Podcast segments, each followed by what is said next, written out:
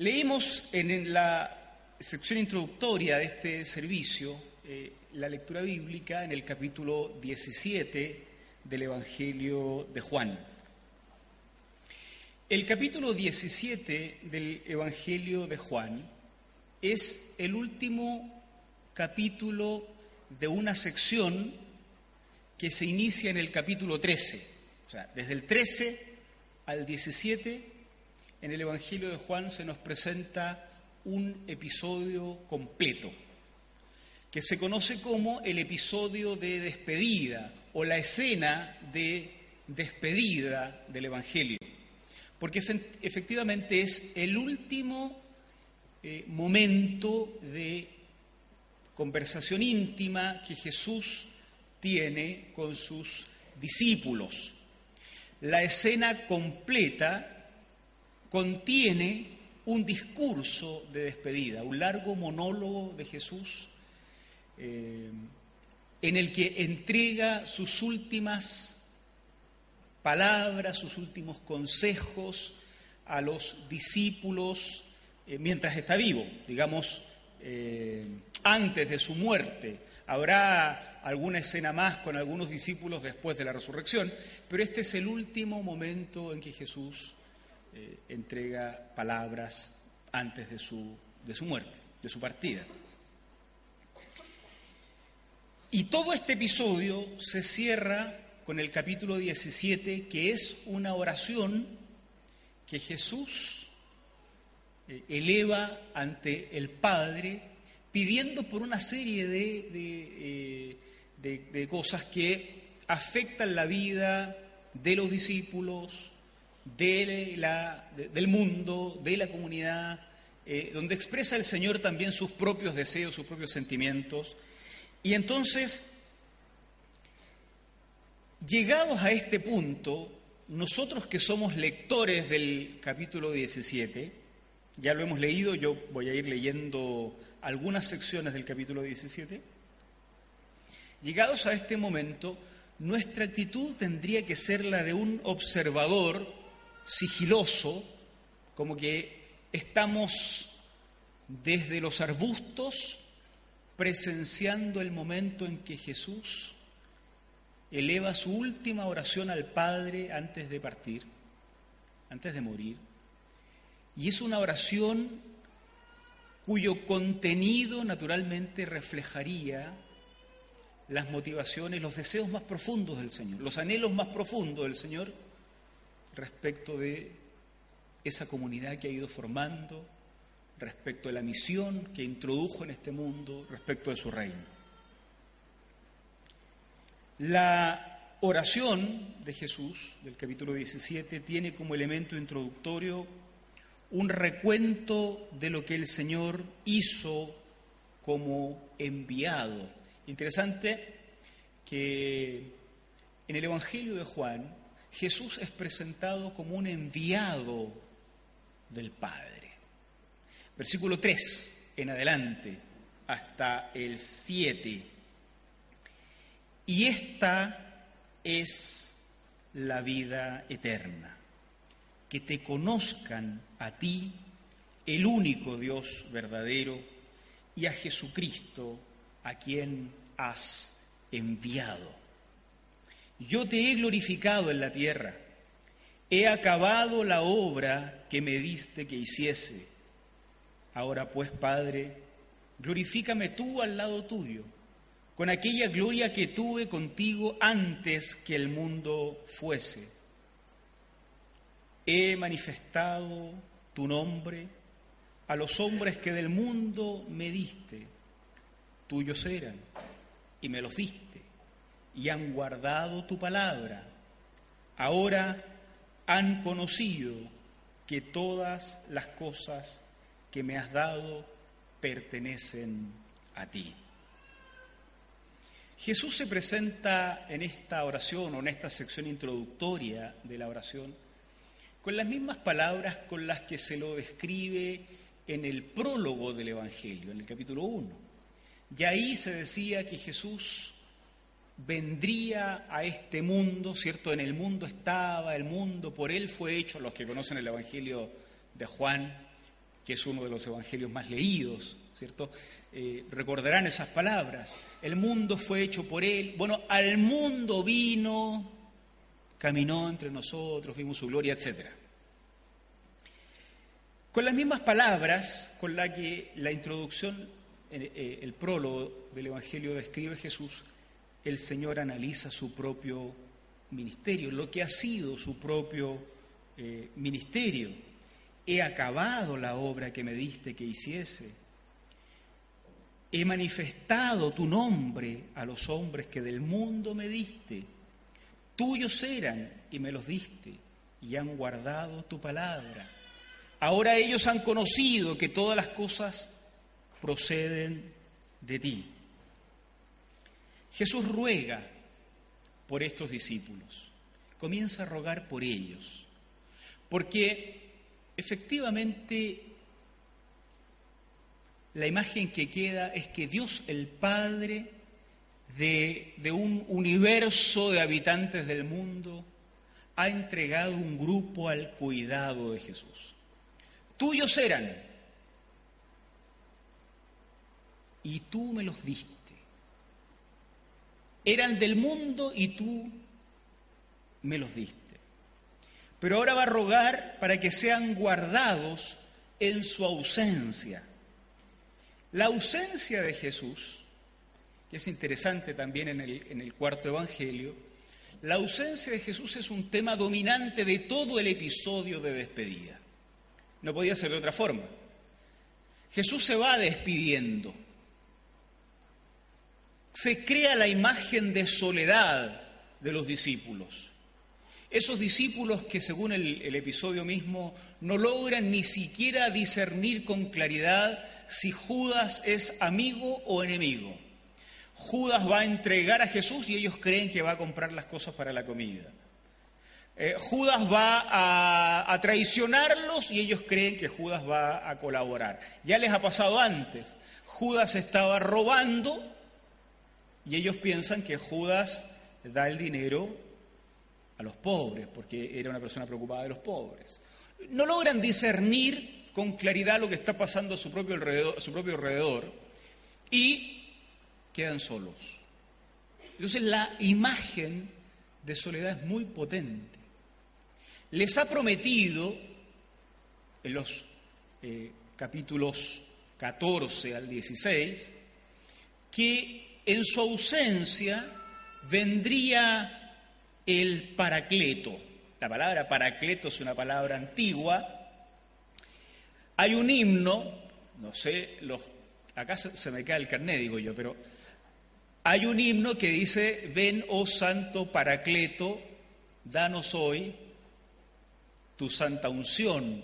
¿Algunos de ustedes lo conocen? No, no van a querer decir que lo conocen porque es muy antiguo. El Paracleto es el Espíritu Santo. Nuestras Biblias traducen la palabra, la palabra Paracleto frecuentemente como consolador, el que viene a consolar por la ausencia, por la partida de Jesús. Pero la palabra en griego, y también existe en castellano, es Paracleto, que es uno que ayuda, que acompaña, el único lugar en la Biblia donde se le llama paracleto al Espíritu Santo es precisamente en cuatro oportunidades en el cuarto Evangelio, en esta escena, en este último episodio. Bueno, Jesús ha prometido al paracleto que vendría a continuar la obra que él deja eh, inconclusa, vamos a decir, porque vuelve al Padre.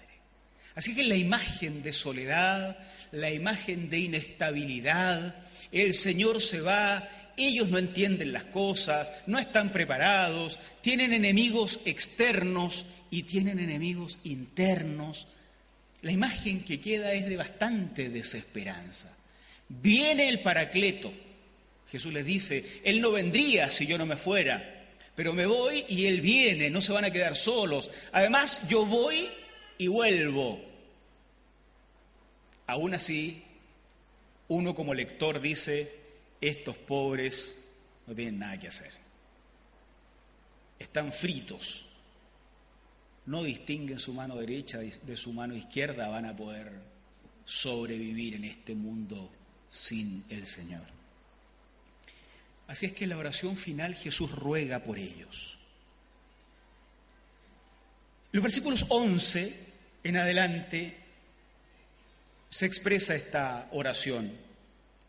Y ya no estoy en el mundo, mas estos están en el mundo y yo voy a ti. Padre Santo, a los que me has dado, guárdalos en tu nombre, para que sean uno, así como nosotros.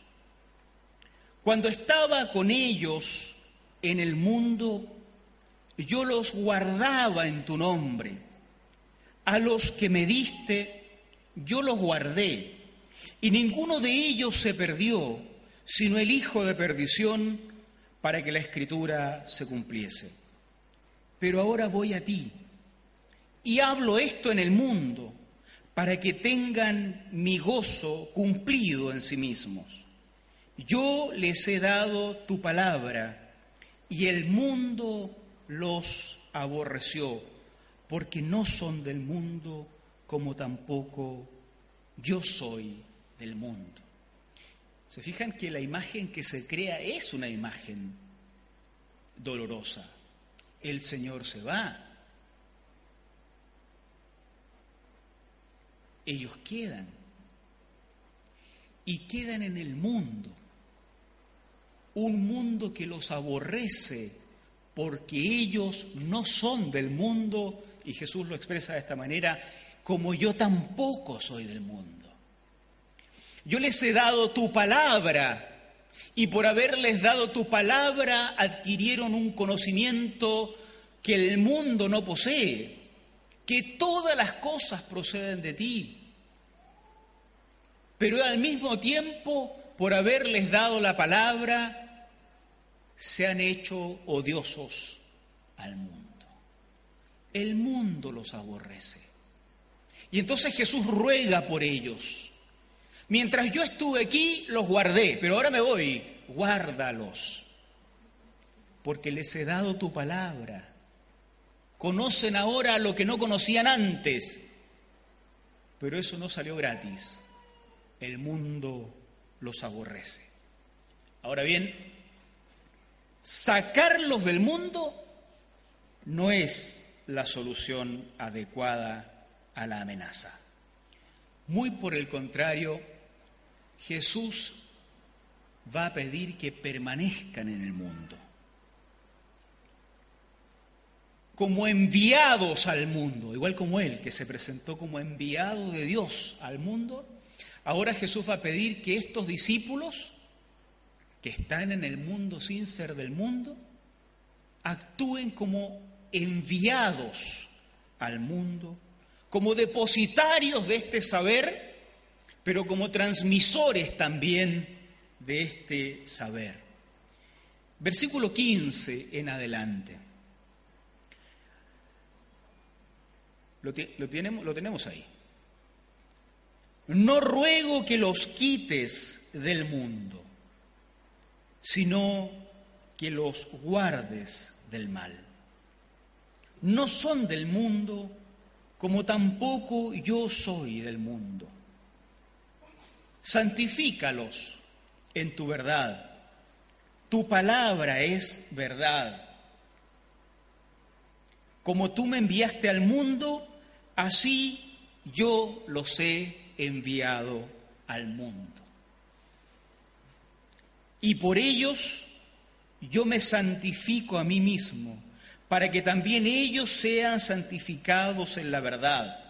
Mas no ruego solamente por estos, sino también por los que han de creer en mí por la palabra de ellos. Y entonces este grupo de discípulos que cuando uno mira el Evangelio dice, estos no saben atar ni desatar, ese dicho es eh, autoexplicativo, ¿no? Que se quedan solos porque el Señor se va, el Señor ora por ellos, guárdalos, el mundo los aborrece, adquirieron un nuevo conocimiento que yo les di, que todas las cosas me pertenecen, pero ese conocimiento los hizo enemigos del mundo, precisamente porque no son del mundo como yo tampoco lo era, guárdalos. Pero si el sentido común hubiera indicado que lo lógico ahora, frente a un mundo que me es hostil, era que yo saliera del mundo mejor, lo que hace Jesús es lo contrario. No lo saques del mundo. Pero ¿cómo?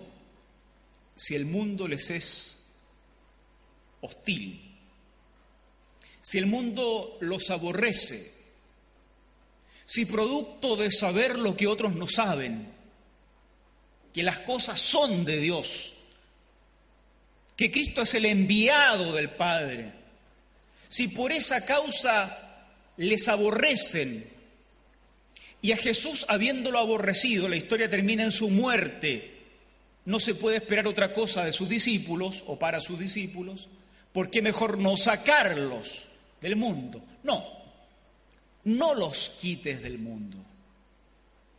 Lo que te pido es que los guardes del mal.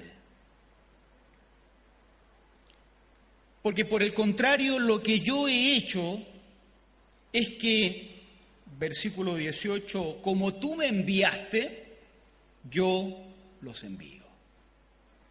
Y ahora los discípulos se convierten en enviados.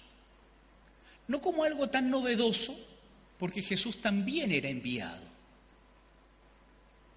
Te ruego por ellos. La oración agrega algo más. No ruego solamente por ellos, sino también por los que van a creer a causa del testimonio de ellos. Yo siempre pienso, ahí estamos todos nosotros, que dos mil años más tarde llegamos a creer por el testimonio de ellos. Y otros que van a creer por nuestro testimonio. El mundo, dentro de esta narración que es el cuarto evangelio, porque recuerden que estos son los evangelios son narraciones, el mundo como personaje narrativo aparece 78 veces a lo largo de todo el cuarto evangelio. Es uno de los, de los personajes, personaje colectivo, pero personaje al fin, es uno de los personajes de mayor aparición en el Evangelio. Y siempre es un personaje colectivo que aparece en oposición a Dios. Existe un gobernante de este mundo que se opone a Dios. Existe el príncipe de este mundo se describe al mundo diciendo que aborrece a Jesús, se describe al mundo como hostil a los discípulos. El mundo se describe siempre como un lugar, como un sistema que no tolera la presencia de Dios.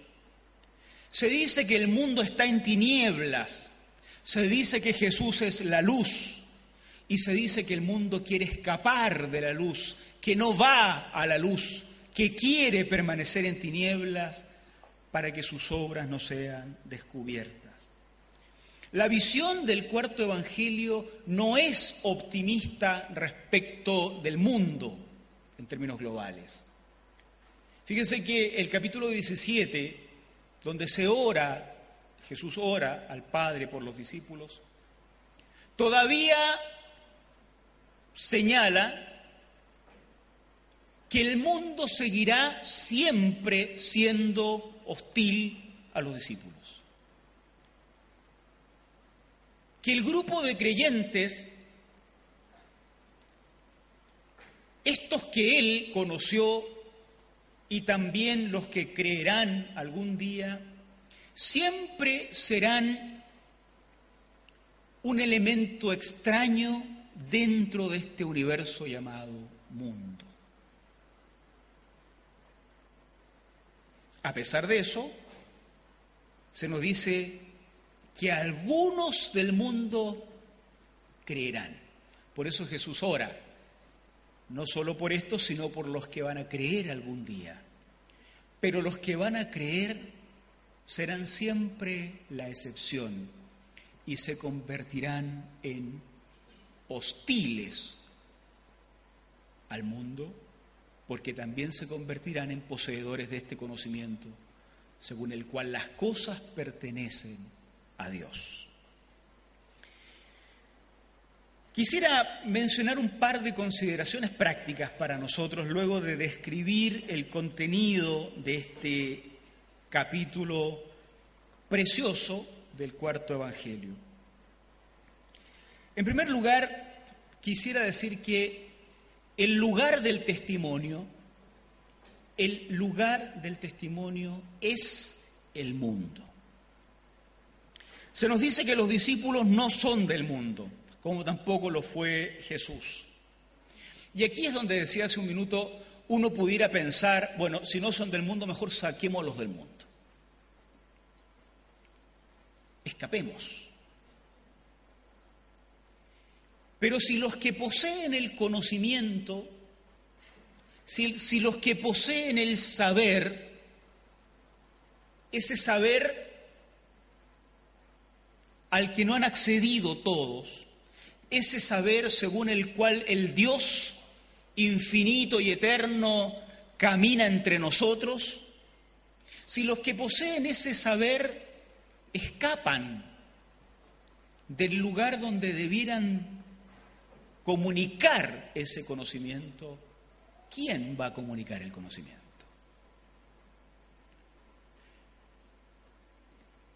El lugar del testimonio es el mundo.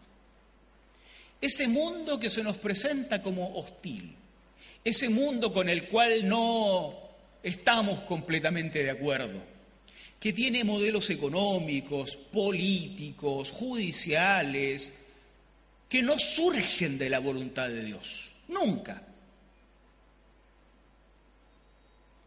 Aún así, ese es el lugar del testimonio. El mundo evangélico ha pasado, ya esto ustedes lo, han escuchado muchas veces, salvo quienes están hace poco tiempo en la iglesia, ¿no? Por movimientos pendulares regularmente. Hubo épocas en que a los evangélicos se les decía que no vayan a la universidad, por ejemplo. Hubo épocas en que se, eh, quería insistir en que hay ciertas lecturas que no debieras hacer hay ciertas asociaciones que no debieras tener. No debieras juntarte con este grupo para que no te contamines, ni con este otro. Eh, no teníamos cristianos en la política, no teníamos cristianos en el mundo de la ciencia, en el, mundo intelectual, en el mundo de las ciencias sociales, este, porque los cristianos debían más bien marginarse del mundo, escapar del mundo. Algún sector del cristianismo llegó a considerar que el modelo ideal del cristianismo era el modelo monástico, como una forma de separarse del mundo. Y de tiempo en tiempo, en nuestros entornos cristianos, evangélicos y católicos, bueno, y de, cualquier otra tendencia cristiana, ¿no? surgen estos resabios de aislacionismo, que se expresan a veces en este tipo de cosas. No te asocies con este grupo, no te asocies con este otro, no leas ese libro, no leas este otro, no mires esa película, no mires esta otra, no hables de estos temas en la mesa. El lugar del testimonio es el mundo, con su política, con su economía, con su justicia, con su ciencia, con sus ciencias sociales y humanas, la universidad, la feria, las plazas, los restaurantes. No los quites del mundo, Señor. No los quites del mundo. Pero alguien dirá, el mundo de la política es una cosa perversísima. ¿Sí? Señor, no los saques de la política, déjalos ahí. El mundo de la publicidad es un mundo perverso. No lo saques de, la publicidad, no lo saques de la televisión, no lo saques de la ciencia. Mételos más todavía y levanta más hombres y mujeres en esos espacios. Porque es en el mundo donde debemos ser testigos. Como tú me enviaste, yo los envío. Eh, quiero usar esta expresión de forma bien cuidadosa no siempre me doy a entender con claridad. Hagan ustedes el esfuerzo y sean bondadosos conmigo en lo que voy a decir.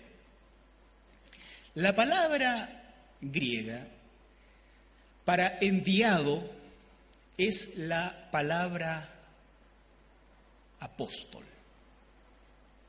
El verbo apostelo, enviar.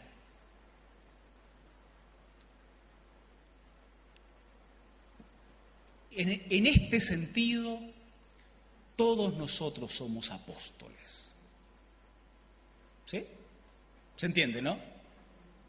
No, no de esos apóstoles de la tele, sino del sentido bíblico. Somos los enviados. Todos. Apóstoles del Señor en este sentido. Hubo los, los doce, que son los primeros, los que oyeron probablemente este mensaje, que eran doce y varios más. Pero después, los que somos enviados. Sin prerrogativas, ¿no? No es que uno vaya a decir, mire, yo soy apóstol, así que a mí denme el mejor asiento acá. Y... No, no. Yo soy apóstol, así que el primero de ser apedreado vamos a ser nosotros porque el mundo nos es hostil. Así es que, queridos, eso es la primera consideración práctica. El lugar del testimonio es el mundo. Habrán razones de salud, razones eh, que son difíciles de, eh, justificar tal vez o difíciles de evitar, mejor dicho, que nos obligarán a salir de tal o cual lugar en el que estamos. Sí, eso pudiera ser. Pero en términos generales, el lugar del testimonio es el mundo. Por lo tanto, allí, rodeado de mundo, seamos testigos. Por eso es que la vida de la iglesia es un momento de toda la vida eh, este, que vivimos en la ciudad. No nos venimos a vivir todos aquí al templo. Bueno, salvo algunos que tenemos que vivir acá. Son vocaciones y llamados del Señor diferentes. Pero no nos escapamos del mundo. Vivimos en el centro del mundo. Y es allí donde Dios quiere que estemos. Pero Señor, el pecado me rodea. Pero Señor, la corrupción me rodea en la institución donde sirvo, en la empresa, eh, qué sé yo. Sí, sí, allí, con olor a corrupción y todo, pero sin corromperse, seremos testigos. Lo segundo, junto con esto de ser testigos en el mundo, lo segundo que el texto nos deja claro es que si el escape del mundo no es la conducta apropiada para los testigos del Señor, tampoco lo es la identificación con el mundo. El texto deja claro que nosotros, los, los que ahora pertenecemos a Jesús, no pertenecemos al mundo. La incomodidad del creyente en medio de un sistema hostil a Jesús y a todo lo que proviene de Jesús, no será la excepción, sino la norma. Cuando el creyente, todos nosotros los hijos de Dios, que estamos en el mundo, funcionamos con un modelo de justicia económico, de salud, de educación, etc. Cuando dejamos de percibir la corrupción de este sistema, pudiera ser que entonces nos hayamos estado convirtiendo cada día un poquito más en mundo. Cuando no me siento realmente hostilizado, cuando las cosas como son me acomodan, cuando no veo la injusticia, no veo la corrupción, no veo la perversión, no veo o tal vez porque escapo un poquito, no quiero ver el maltrato, el pisoteo a la creación de Dios, porque esa creación de Dios tiene una billetera más flaca que esa otra creación de Dios. Cuando no veo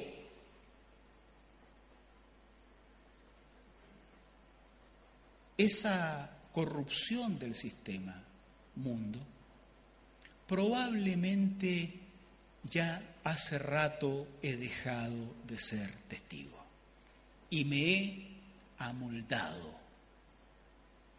me he convertido, mimetizado con el mundo. También en esto la iglesia o nosotros los cristianos en general, no la iglesia de Cristo, sino los que pertenecemos a la iglesia de Cristo, también hemos sido muchas veces eh, pendulares. Y a veces efectivamente el mundo nos acomoda. El mundo nos gusta. Porque uno se cansa de ser el elemento extraño en el sistema. Es agotador finalmente terminar siendo eh, el que nada contra la corriente permanentemente. Los creyentes hemos caído en ambas conductas a lo largo de la historia.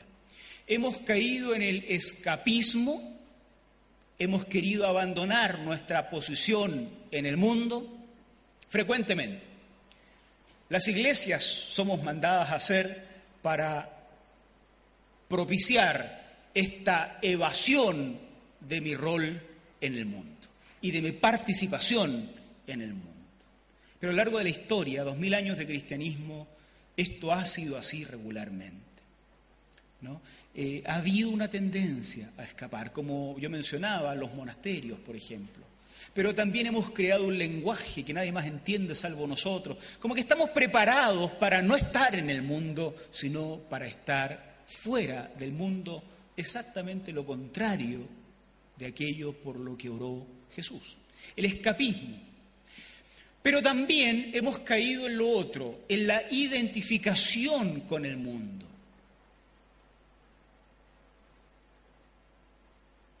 Las iglesias, en la medida que vamos avanzando, tratamos de ser progresistas. Bueno, no todas, pero uno trata de ser medio progresista. Medio progre, dice un amigo. Y nos debatimos permanentemente en esto, ¿no? Eh, entre ser conservador y ser progresista. Y entonces el conservador dice, no, no hay que integrar nada de las realidades del mundo a la iglesia. Y uno un poco más progresista dice, bueno, pero incorporemos los computadores. ¿Cómo no vamos a incorporar los computadores? ¿Por qué no podemos tener una, un sistema financiero que incorpore los elementos este, que no hemos inventado los evangélicos precisamente, pero que son muy útiles, una contabilidad? Y, y después que ya tenemos una contabilidad, ¿por qué no hacemos una contabilidad un poco más rigurosa? Que posibilite un mejor control de estas cosas para evitar cualquier tipo de eh, sospechas y de dudas. ¿Y por qué no incorporamos sistemas de micrófonos? Para que entonces no nos gritemos de aquí para allá y nos escuchemos todo. E incorporamos. Pero a veces no solo incorporamos elementos del mundo que son útiles, a veces incorporamos la filosofía del mundo con todo y perversión, con todo y corrupción, con todo y hostilidad a Dios. Y vivimos en este movimiento pendular. En la vida personal es lo mismo. ¿Cómo hacer que todo sea pecado? ¿Cómo hacer que todo sea pecado? Hay tantas cosas que un mundo conservador consideró pecado, que esto es pecado, que esto es pecado. Hasta respirar mucho, muy seguido era pecado. Bueno. Y entonces, como ahora somos más progresistas, nada es pecado. Y no se puede distinguir el comportamiento de un cristiano de uno que no es cristiano. Da lo mismo ser del mundo que no ser del mundo. Ese es el otro extremo del movimiento pendular, etcétera. Yo no quiero poner los ejemplos que todos nosotros podemos recrear en nuestra mente y, y sabremos identificar. Ambos casos son un error. Son lo contrario de aquello por lo que oró Jesús. No los saques del mundo es un no rotundo al escapismo del mundo evangélico respecto de la ciudad y de la sociedad en medio de la cual tiene que participar como testigo. Y no a la identificación con el mundo, este no son del mundo, es un sí, el sí más rotundo a esta nueva forma de vida a la cual los hombres y mujeres somos llamados cuando entramos a la vida con Cristo. Así es que la madurez cristiana no nos va a hacer más parecidos al mundo.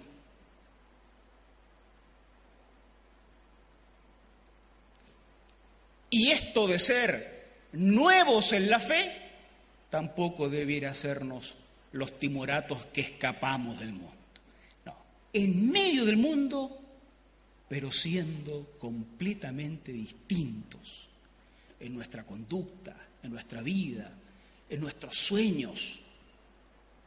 Aquello con lo que soñamos, aquello que, que, anhelamos para terminar nuestra vida, aquello que soñamos para hacer matrimonio, para hacer familia, para ser científico, universitario, estudiante, soltero, lo que quieran.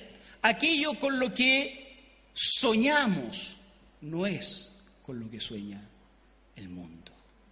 Y si es, probablemente estoy siendo más del mundo que de Cristo. La oración de Jesús es un no al escapismo y es un no a la identificación con el mundo. Pero es un sí a la vida plena aquí y ahora. Aquí testigos, aquí pertenecientes a Cristo, aquí el rebaño del Señor que peregrina camino a la patria celestial.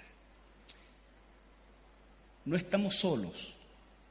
El Paracleto, ya sabemos lo que es, está con nosotros. Camina con nosotros. Está en nosotros. Decía la canción hace un rato que el Señor, el Cordero, que así se le llama Jesús, precisamente en el Evangelio de Juan, el Cordero de Dios, está en nosotros. Así que no estamos solos. No transitamos con la cabeza abajo. Sí, el mundo nos es hostil, pero no caminamos como derrotados. No caminamos avergonzados.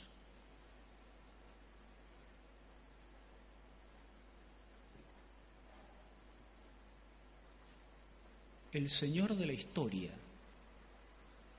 camina con nosotros. Así es que en Él somos más que victoriosos, somos vencedores, somos hijos del Rey, hostilizados, pero no destruidos, en medio del mundo, pero no identificados con el mundo.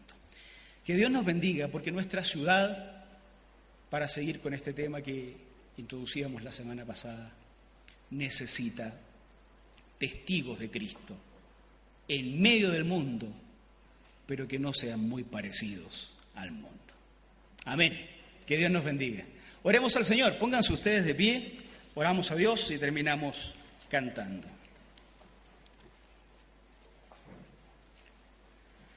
Gracias te damos, Señor, por la oportunidad de estudiar tu palabra una mañana más, un tiempo más para abrir la escritura y extraer de allí los elementos rectores de nuestra conducta.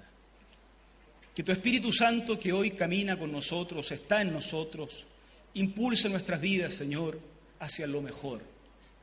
Que salgamos de lo peor, que avancemos hacia lo mejor en medio de estos tiempos donde se necesita que seamos testigos tuyos en los lugares más diversos del funcionamiento de esta sociedad. Nuestra ciudad, una gran ciudad, sigue necesitando, Señor, que nuestro testimonio resuene con voces todavía más potentes y claras. Ayúdanos a estar en el mundo sin serlo, si es que nos llamaste y que este estar en el mundo sea un estar testificando. Y que este no ser del mundo nunca signifique un escape, sino la identificación con Cristo en nuestras vidas. Que la obra de tu Espíritu Santo concrete estos cambios en nosotros y nuestra ciudad experimente lo que significa, Señor, la bendición de tener cristianos participando. En el nombre de Cristo Jesús oramos. Amén. Amén.